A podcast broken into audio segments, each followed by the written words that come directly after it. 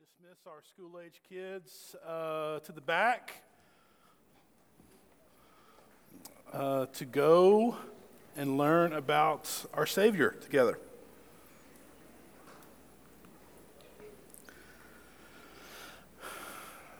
Man, Caroline, you like just really messed me up today. Like, I mean, what do I do now? I mean, seriously, I'm kind of stuck. But um, we're going to open the Word and we're going to preach the Word, and we're going to let the Word uh, point us to Christ, let the Word dictate how we live our lives. So uh, let me pray for us.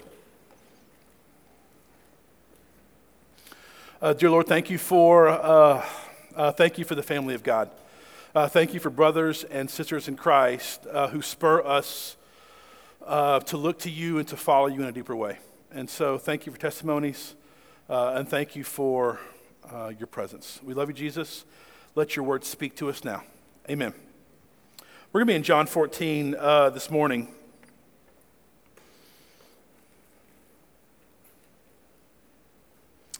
You know, Caroline's talking, and um, I, I'm reminded of this idea that uh, wisdom is not found in age or knowledge is found in the fear of God.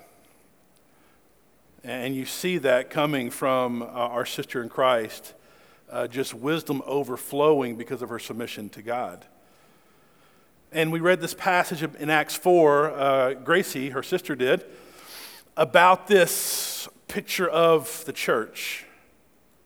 This picture of the church where uh, Peter and John had been uh, arrested and they got out and they came back to the church. They had this prayer meeting and in this prayer meeting, they asked for more boldness, like more reasons to get in trouble. And as they prayed, the, the ground shook. And it says here, they were of one heart and of one soul. And they did not see their possessions as their own, right? And they laid their stuff at the feet of the apostles. And it reminds me of this verse in John 14, 12 that is almost just crazy to think about. So Jesus is about to go to the cross. He kind of is having his last time with his followers, with his disciples. He had just washed their feet, and now he's teaching them. And he says here, Truly, truly, I say to you, in verse 12, whoever believes in me will also do the works that I do. But hear this and greater works than these will he do because I am going to the Father. Greater works than the works of what he has done. As he goes to the Father, he sends his Spirit. His Spirit indwells his people, and we see the church explode. And this idea of greater, if you study it, really means not necessarily just better works, but more works. It's the spreading, the multiplying of the gospel through these faithful disciples. And for many of us, it is this vision of Christianity. It's this vision of following Jesus, of the church and his kingdom that at one point we all cling to and hoped for. I'll never forget, um, I, I, was 18, 19 years old. Um, I went to Eunice, Louisiana, um, to an event uh, Leighton was putting on. And um, man, I met Jesus at this event. Remember when you're 18 years old, if you're old like me? Remember when you're 18, you weren't so cynical, you weren't so dang tired.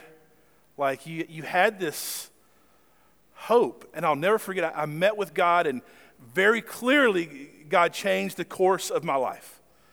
And I, I, I was, guys, like, you know, I was that classic Christian on fire kid. And I was an idiot still, but I was on fire for Jesus. And, and I got home, and you know, I just left the youth ministry, and I was like, okay, all the youth come to my mom's house on Friday night. We're having Bible study. And we had a Bible study. I had my little boom box, so we had worship. It's true, it's true story, guys. I was the worship leader, doing the Bible study, leading the prayer. I was on fire. At one point, the CD started skipping. I turned it off, led worship myself. It was phenomenal. Embrace this place among thorns, right? Draw us near. Um, but there was this real, what I, what I think about, I see this, there was this childlike faith of what God could do. There was this childlike faith of what God could do. But somewhere along the way, most of us, we get, that vision gets distorted. We've been let down too much, other things get in the way. I'm taking this class and I'm, I'm reading the Screwtape letters for this class that I'm taking. And if you read it before, it's this story that C.S. Lewis writes from the perspective of a, a demon trying to trip up Christians. And the theme over and over in the book is this right here that the scheme of the enemy is to distract us as people that we believe that the things that we believe to be important are really important but they're not truly important what the enemy is doing is he's taking these things that aren't important and he is lulling us to sleep with unimportant things. Where there was once this vision for the kingdom of God and what could be and should be here on earth has gotten replaced for the lesser thing. Been distracted, deceived, deceived and lulled to sleep. But hear this the history of mankind is this right here of the enemy lulling him to sleep, distracting man from the true purpose of his life. We see it right with the people, people of Israel. They are literally slaves, right? And God, through some of the most unbelievable miracles ever recorded, frees them from slavery. But then, not much time has passed, and they're hungry and they're thirsty, and they want to then go back to slavery. They've been deceived by the lesser thing, by the enemy. We see this in the life of David, right? Where, where David, King David, the man after God's own heart, does all these great things and then is deceived by the woman, by a sin, by murder, by all these things. He's lulled to sleep and deceived by these things. But it's true for us today, isn't it? What is your list of things that you have made the capital T thing? This covers all of us. We take the lesser and we make it the greater. This can be politics, social issues, COVID stuff, entertainment, sports, hobbies money, our kids, our spouse, our home, our relationship. What is the lesser thing that is lulling us to sleep for you? I could give you mine. I won't do that today. Maybe one on one I'll do it with you, but not in front of everybody. Because there's lesser things that are lulling us to sleep. Even in John 14, we see this. Jesus had just washed their feet, and Philip says this, this in verse 8.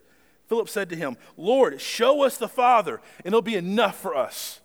They had been with Jesus for three years, done all these miracles, heard all these great sermons. And he says, Now show us the Father. Jesus said to him, Have I been with you so long, and you still do not know me, Philip? Whoever has seen me has seen the Father. How can you say, Show us the Father? Because Philip was lulled to sleep about what the Father should look like.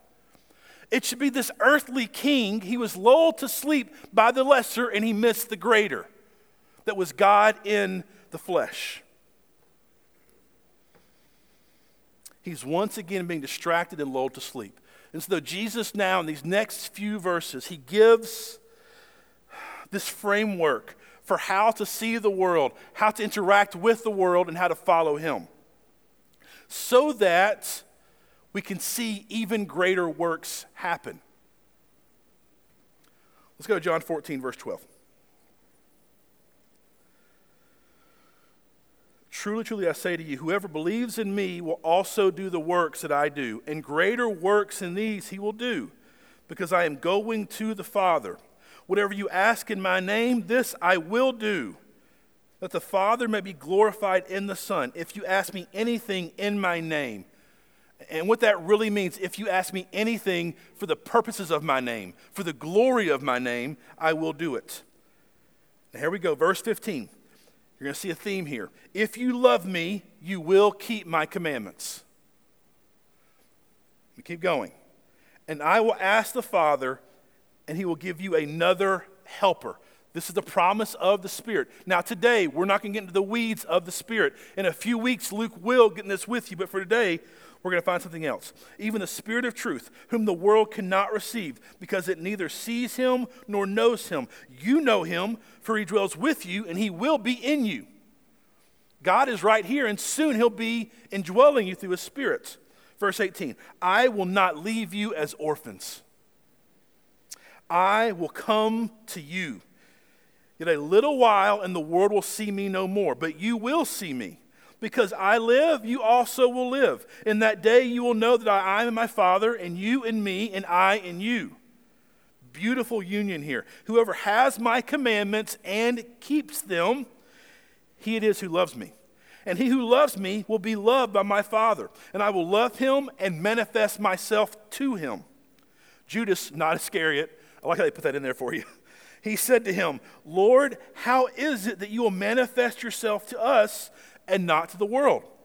Jesus answered him, If anyone loves me, he will keep my word, and my Father will love him, and will come to him and make our home with him. That's huge right there. We'll get that in a minute. Whoever does not love me and does not keep my words, and the word that you hear is not mine, but the Father who sent me. Verse 15, it says here, if you love me, you will keep my commandments. Verse 21 Whoever has my commandments and does them, he it is that loves me. Verse 23 If anyone loves me, he will keep my word. Verse 24 Whoever does not love me does not keep my words. There is a theme that Jesus is trying to, like, just, plat- he is trying to brand this time with them right here. Like, hear this, hear this, hear this. Please get this. And he says this phrase, You will do greater works than I do, right? And we see here how. We ask him, How will you manifest yourself to the world? And he says, By anyone who loves me, he will keep my word, and my Father will love him and will come to him and make our home with him. Through love and obedience, there's this receiving of the Spirit that then, hear this, as the people of God are indwelt with the Spirit of God, we are manifesting Christ to the world. There's little pictures of Jesus through our lives. Is, is it full? Of course not. We're, we're not Christ. But we are this shadow, this picture, even a faded picture. It's still a picture of Christ as we love, as we obey Him. Love, He is saying, if you really love me, I'm inviting you into relationship and union with me. But with that means you have faith and you obey me. Love and obedience. Uh, another way of putting this, we've used it before in this church, is invitation and challenge. Where, where Christ is inviting them into a loving union relationship with Him. But there's a challenge. To truly love me means you will obey my ways. It's an invitation to love and a challenge to obey. 1412 again, he says, Whoever believes in me will also do the works that I do. In this moment, these works, of course, it's the past works, right? He had just washed their feet, but it's also these future works of him going to the cross. So, hear this this challenge is enormous but the invitation is also enormous. He is inviting them in, inviting his followers in, inviting you and me and us in today through this radical sacrifice, radical love, and radical service to us. But he is also challenging them and us to go and do likewise. It's invitation to relationship and challenge to walk in his kingdom ways. This is the message from the very beginning of John's gospel. John 1:14 says this, "And the word, this is Jesus, became flesh and he dwelt among us. We'll get back to that in a minute. And we have seen his glory. Here it comes. Glory is the only Son from the Father, full of grace and truth, invitation and challenge. Jesus embodies these things perfectly. And here's the truth many of us, definitely the world, but even in the church, we want to paint Jesus many times with a black brush or a white brush. He is full of grace and truth. He calibrates invitation and challenge perfectly. So, so what does this look like? How did so if Jesus did this, what did it look like from this? How did he practice invitation? How did he invite people to draw near? Well, the first is his presence. We see here in John 1 the Word became flesh and dwelt among us. I think sometimes we lose sight of the miracle, the beauty of the incarnation, which is simply God putting on flesh. Listen, God could have done whatever he wanted to do. He could have simply sent his command down and say, hey, do this. No, God came near. Does that make sense? Like he didn't delegate the task, he didn't send an email, he didn't do a work. He literally came near to us. The presence of God with man is mind blowing and is this huge picture of invitation. Here's how I know that. Many times I don't have the energy to be present with my kids who I see every day. I love my kids. Don't judge me. Don't judge me. Am I the only one here that, like, sometimes, like, oh, the kids, right? There is this sense Jesus was just fully present. But hear this He wasn't just present, He didn't just show up and run out the clock. As He was there, man, Jesus served. The King served. So He was present he served us. In this narrative, right, this story, he just washed their feet, which is just this humbling act we don't understand in our culture. But Jesus served his people. But that, that level of invitation went even deeper. As Caroline taught us earlier in Ephesians 2, we were far away. So Jesus couldn't just come and model and serve, he had to sacrifice. He had to go to the cross.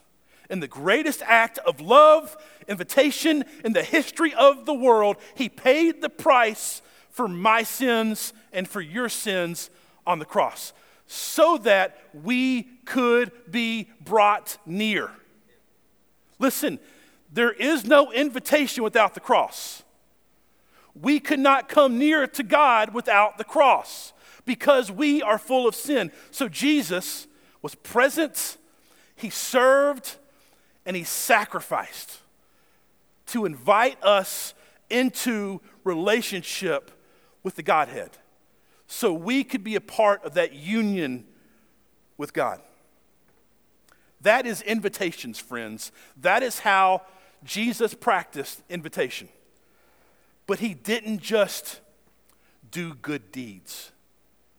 As great as those are, even as Caroline once again said, I'm just re-preaching Caroline's sermon, if we're cool with that. As Caroline said, words are necessary. Words are necessary. The challenge of Jesus, he challenged people to walk in his kingdom ways. Because there's the kingdom of darkness and the kingdom of light. And Jesus came and he drew the line between light and dark. He said, Follow me in this way. It's, he preached kingdom truth. He preached kingdom truth. He called people to repentance. He told them to turn and to follow him. He called people to purity.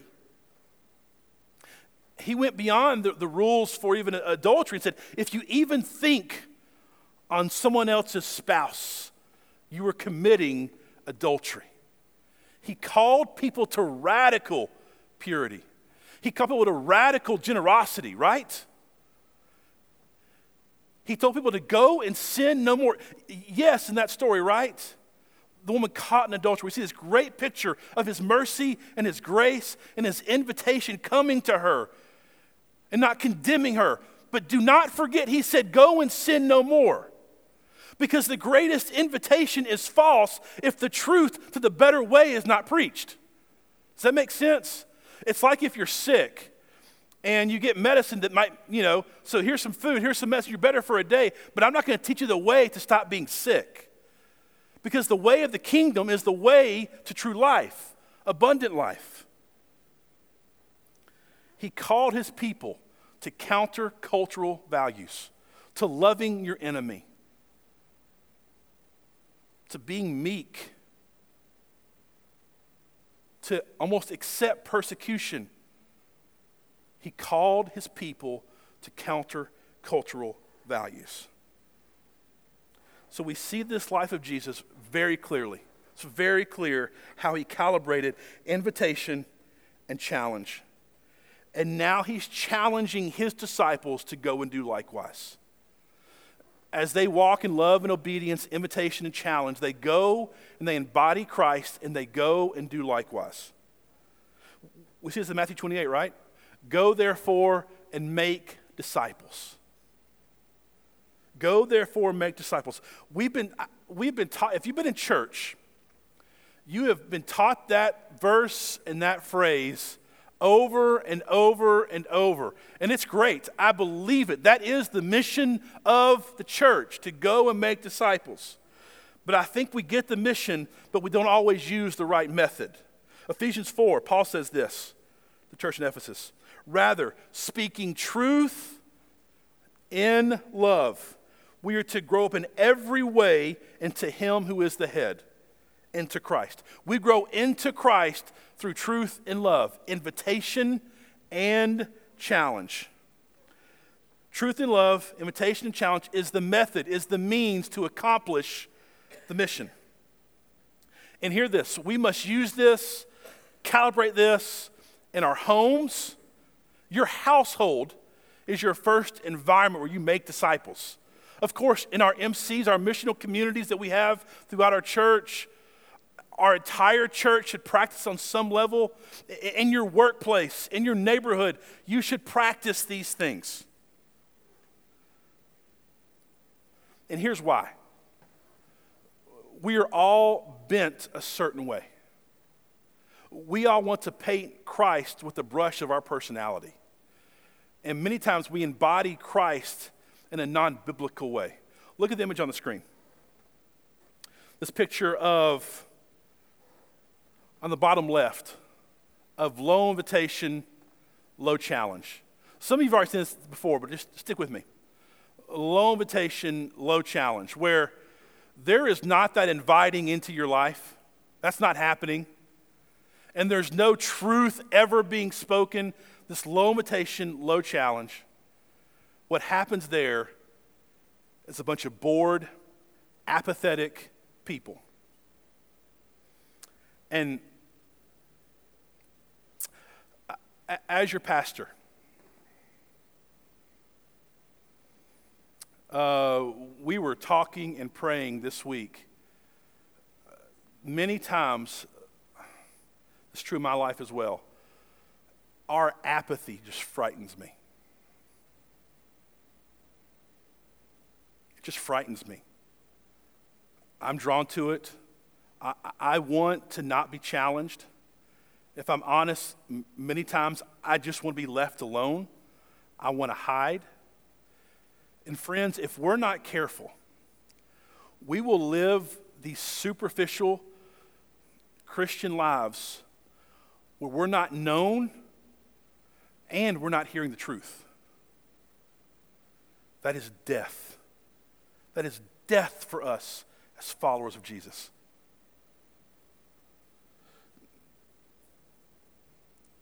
And other kind of extreme here is high invitation, low challenge. This is where I fall. If you know me, this doesn't surprise you. I'm very sweet, I'm very pastoral, I'll listen to you for, for days on end. Um, and sometimes in my sin, that challenge isn't as clear. When that happens, when we just are like, come in, brother, we love you. Come and just sit and you just be, that creates this like distorted gospel, this cozy culture, almost a social gospel, that we can like good works each other to the kingdom. Hear this every single one of us is sinners, and if we don't preach the cross, we're a million miles away, right? And we have this cozy culture that's headed to hell. And so, us peacemakers, us harmonious people, we have to be aware of what our blind spots are, right? What happens in these homes like this, it's a cozy culture in a household where kids run the household because the parent wants to just make them feel safe all the time. Just, you know, just figure it out, buddy.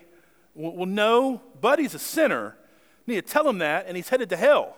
That sounds, well, don't use those words exactly. It's going back a little too high of challenge. But there is a sense, parents, are you creating too cozy of a culture in your household? People at work, as there is sin happening around us, do people know who your Savior is? Or are we just listening? Listen, we have to listen. We have to love. That's all true. But the gospel is a message that is to be preached. Now, the other extreme, which is also in this room, is that low invitation I don't have time for you. I'm going to show up and I'm going to challenge you. I'm going to speak the truth to you, and if you don't like it, you just get over it. The problem with that, many times, is the life of Jesus. The majority of times that Jesus brings challenge, it starts with invitation really the, the whole message of the gospel is an inviting message into relationship with Him. And so if we are just simply truth, truth, truth, truth, and there's no context of love and sacrifice and relationship, many times this is what's happened to the church is that we have the greatest message in the world, but our spirits and our ways do not line up with our message right? We can't preach a gospel if we're not living out the gospel. Because the gospel is a humbling message, right? That I was far away, that I had no hope, but God came near. And God did it all. Jason did nothing, so I must walk in humility. But many times the church does not walk in humility, we walk in pride. And we preach and we preach and we preach and it falls on deaf ears because we're not walking in the ways of Jesus, which is presence, service, and sacrifice. But here is the hope. Here is why we are doing this as a church is we want to be a people who calibrate invitation. We're going to go to people. Even as Caroline said, that word intentionality is huge. The point is not to go to work or go to the store. The point is to share the gospel and then do some work while you're there. It's to share the gospel and pick up some food while you're there. We are saved to be sent. The hope is that we as a people will go out among people and bring the truth of God's kingdom and his gospel to a watching and a hurting world. So, the question I have as we kind of start to close today, not quite yet, I'm not closing yet. I don't, I don't want to lie to you. What is, I, I don't. Um, what is the culture that you are creating in your life, your household, and your ministry? What is the culture you are creating? Y'all can't see my answer, and that's, that's good because it's really convicting. And here's the tough part so you see this picture of love and obedience, invitation and challenge. And there's this thought okay, we know what to do, let's go do it. We know what to do. I've got the play, let's go run the play. Invitation and challenge. But there's a vital thing that's missing that Jesus gets to in John 15 in this kind of same talk with his followers. Verse 5, verse 4, excuse me. It's this huge principle. Abide in me, and I in you. As the branch cannot bear fruit by itself, unless, unless it abides in the vine, neither can you, unless you abide in me. Hear this, church. Neither can you. We want to practice invitation and love people in this sacrificial way. You can't. Neither can you. You want to be that person that speaks gospel truth, that brings God's word. We hear Caroline's story. We're so inspired. We want to be like Caroline and she does this, right? Neither can you unless you make one thing the main thing abiding in Christ. The only way for us to create this culture of discipleship is through Jesus. It's not modeling Jesus, it's through Jesus. Here's our big thought today. Write this down, whatever you want to do. we practice invitation and challenge with others by first practicing, it to our own souls. We do this with others by first doing it to our own souls. With this great quote this week it's almost like we obsess over what is seen, right? What is out there, like how I'm doing this. Listen to this. The iceberg brings to mind the goal of spiritual formation in Christ, namely, that Jesus wants to form his life in us. Significantly, about 90% of an iceberg remains unseen beneath the surface. And Jesus wants to transform our entire beings not just the 10% that shows. Like, we want to do this like correctly, but what Christ is really concerned about is that 90% that's not seen with our souls. Our goal is to abide in Jesus' loving invitation of his life for our life, and then we can bear kingdom fruit. So there's two things we're going to talk to as we close today. First, there's an invitation to abide. There's an invitation to abide. And second, there's a challenge to bear fruit. These are the, the, the, two steps of the Christian life. So, how do we actually, as we're trying to abide, what does that look like tomorrow? First, we have to stop. Church, we have to stop. And I'll confess to you, I have felt so busy today. I felt so busy this week. I felt so busy the past month. And I keep backing it up. Well, it's been a busy year. It's been a busy, busy 10 years.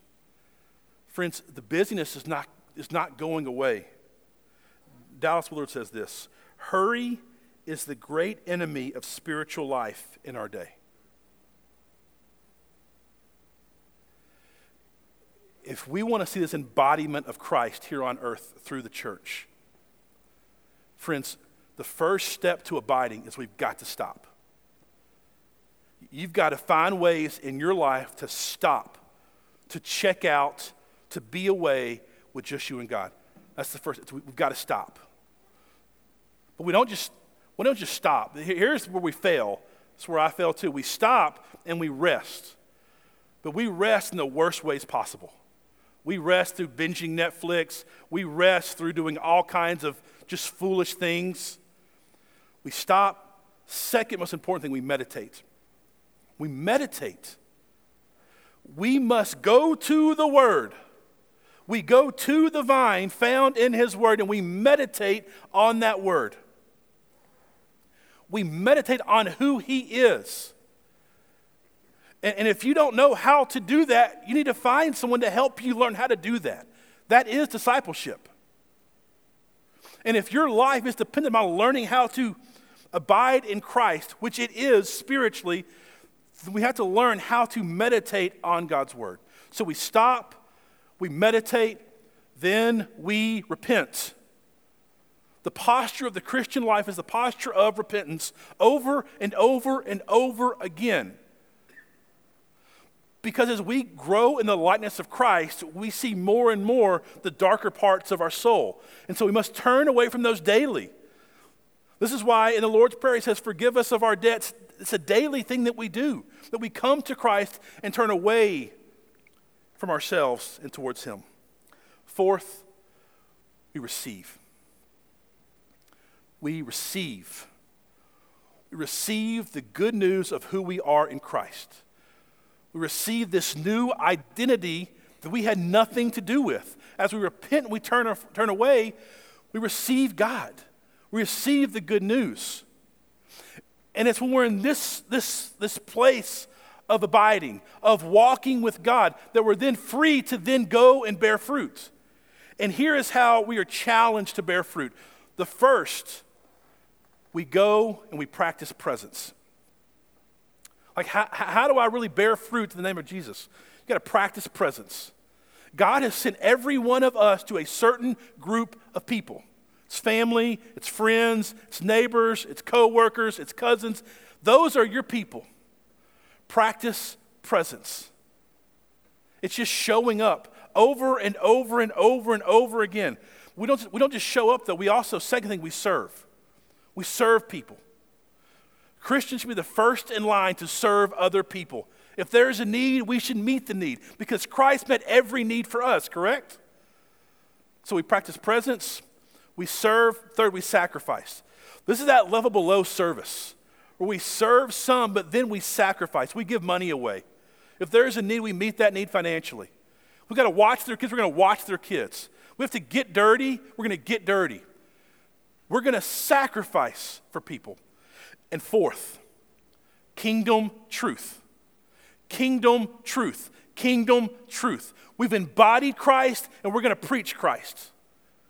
We're going to share the hope that we have in Christ. And as we're abiding in Him and we're serving others, the joy of the gospel, as Caroline said, will literally bubble up and come out of us. But if we're not abiding in Christ, it's not going to happen.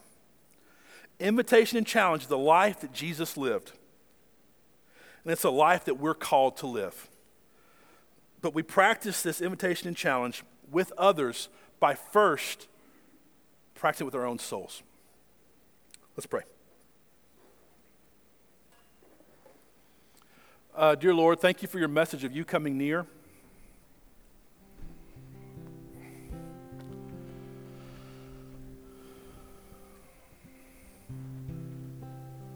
Thank you for that message, Lord.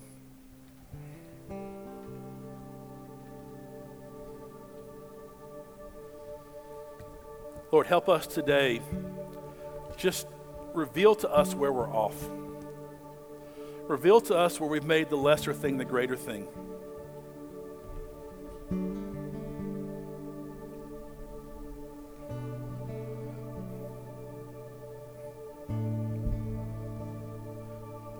And Lord, give us the courage to turn to you. Give us the courage to deny ourselves, our pride, and turn to you.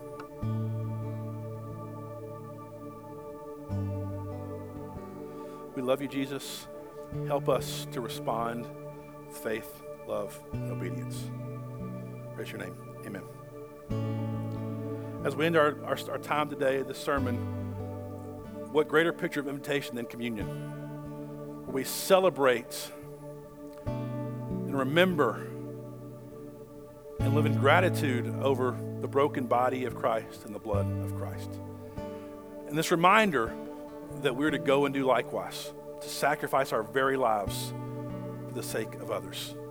So before you partake today, I want to encourage you just take a moment with God and, and search your soul of what God's trying to reveal to you, to teach you, to encourage you with today, and where He is calling you to repent and to turn.